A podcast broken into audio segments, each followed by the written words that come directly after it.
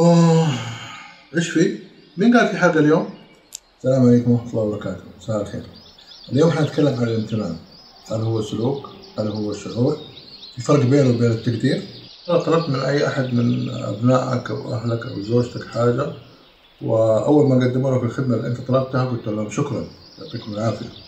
كم مرة صارت أحداث بسيطة وجميلة وقلت الحمد لله يعني شكرت الله سبحانه وتعالى. كم مرة رجعت للبيت لقيت الأكل جاهز، غداك جاهز، البيت مرتب، مبخر، جيت للمدام يعطيك العافية ما قصرت. والله أنت قدمت خدمة لأحد وساعدته في أي حاجة حتى لو هو ما طلب منك وما شكرك أو عبر عن امتنانه. شوف كيف؟ هو هذا الإحساس اللي أنا بتكلم عنه. لما أنت تنتظر آه، أو تتوقع إنه أحد يقول لك شكرا يعطيك العافية وما سمعته. تخيل معي هذا المشهد مديرك شديد ما تتوقع منه كلمة شكرا. في يوم أنت أنجزت وأتقنت عملك. وجاء سلم عليك قال لك أنا بصراحة أشكرك على الجهد اللي أنت سويته. يعطيك العافية. كيف حيكون إحساسك؟ تخيلت معي الإحساس الجميل؟ هذا هو الإحساس اللي يتوقعوه منك مثلا أحد.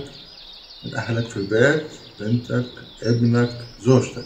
تخيل معايا إذا أنت ما طلبت من أحد خدمة معينة يعني سميتها وقدمت خدمة لأحد يقول لك شكرا. لما أحد يطلب منك خدمة معينة أنت تقول تلقائيا المفترض أنه هو يقول شكرا. يعطيك العافية. أنا أهمية الامتنان وتأثيره علينا. الآن نبغى نتكلم عن قدره أو مقداره قديش. قصوى قديش أنت تبي تكون ممنون؟ تبي تعبر عن امتنانك؟ أنت وذوقك. كان الحد الأدنى على الأقل شكرا. يعطيك العافية. أما عن أشكال الامتنان ممكن يكون كلمة ممكن يكون باقة ورد ممكن يكون مفاجأة أو هدية مهم في هذا الجانب إنه ما يكون في مبالغة خصوصا لما تكون العلاقة رسمية يعني أنت ومديرك في العمل. أفضل توقيت ممكن هذا هو السؤال. الإجابة عليه مباشرة لا تتأخر يعني لا تأجل كلمة شكرا أو تقول بعدين لأنه ممكن بعدين ما يجي ما تلحق تقول له يعطيك العافية. تأجيل كلمة شكرا والعرفان بالجميل أو الامتنان طعمه حيصير بايخ أو ما له طعم اذا تاخر.